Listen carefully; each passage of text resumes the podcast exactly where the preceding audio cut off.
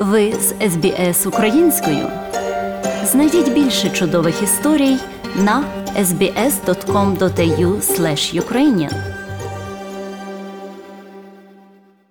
Видатний американський журналіст, котрий відзначений був великими нагородами, вбитий, а його фотограф отримав поранення під час професійної діяльності в Україні, де продовжують переміщувати мільйони людей, вбивати та ранити тисячі з цивільного населення. Брент Рено, відзначений нагородами американський режисер і журналіст, був убитий російськими військами в місті Ірпіль поблизу Києва. З ним подорожував фотожурналіст Хуан Арендондо, який зараз перебуває в українській лікарні. Пан Арендондо розмовляв з італійською журналісткою Аналізою Камілі під час лікування від вогнепального поранення, сказавши, що його розлучили з паном Реном після того, як обидва були застрелені.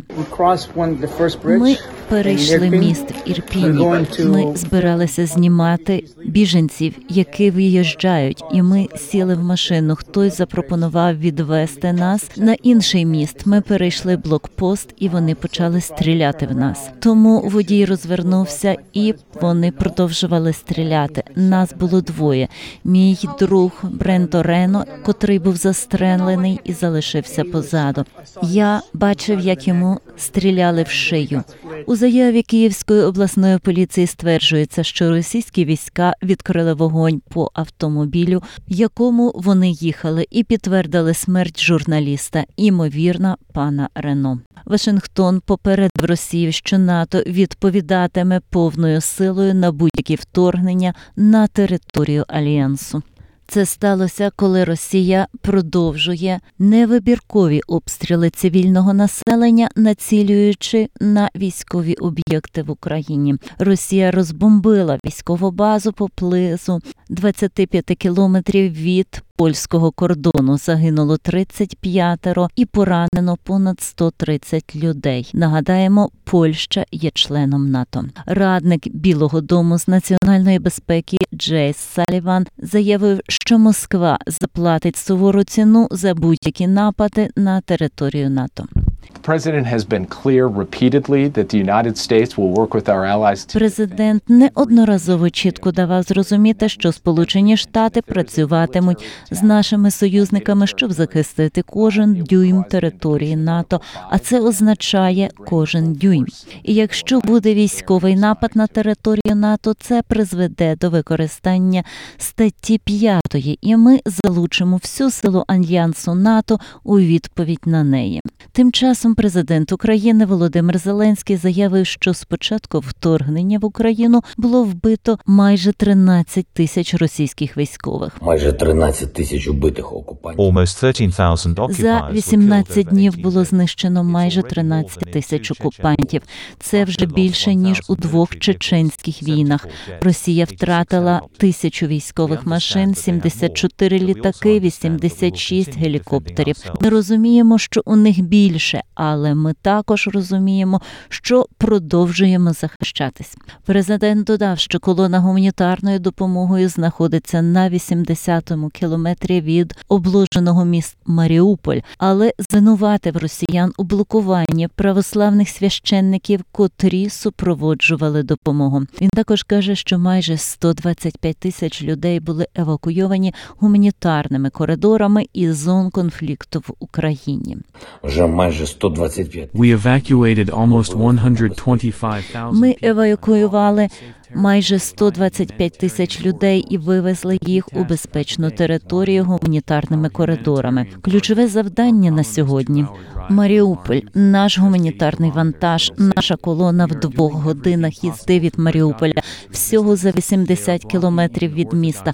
Ми робимо все можливе, щоб зломити опір окупантів. Вони блокують навіть православних священників, котрі супроводжують вантаж, їжу, воду та ліки. Україна відправила своїм громадянам 100 тонн товарів першої необхідності. Водночас речник Міноборони Росії повідомив, що в результаті авіаудару Кремля по українських військових базів загинуло до 180 іноземних найманців. За словами Ігоря Конашенкова, Москва завдала ударів по навчальних центрах ЗСУ у. Старичах на базі, що знаходиться на Львівщині. Утром 13 марта In the morning of the 13th of March, long-range smart weapons Вранці 13 березня зброя далекої дальності атакувала навчальні центри ЗСУ у селищі Старичі та Яверському військовому окрузі.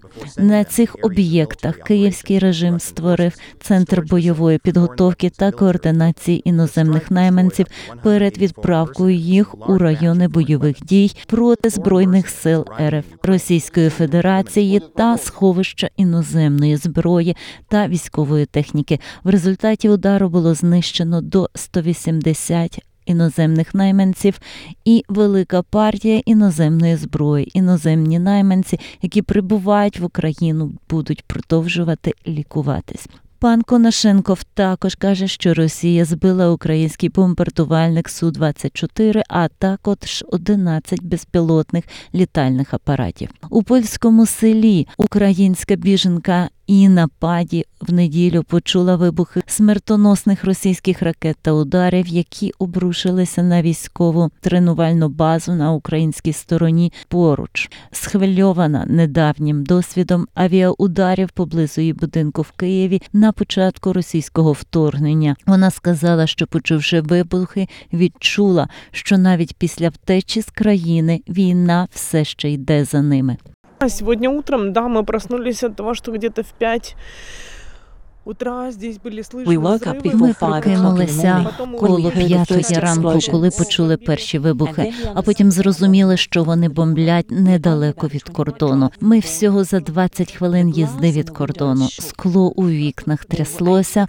Було вісім вибухів. Була пауза. Кілька хвилин. Потім було ще п'ять. Потім був шостий, і той дійсно був величезним. Це було не відразу, а розриви між ними двома різними залпами. Я розумію у цей момент, навіть якщо ми вільні, війна все Это было одно ужасно, іде потому за что я нами. считала, что мы уже хоть чуть-чуть убежали от этого всего.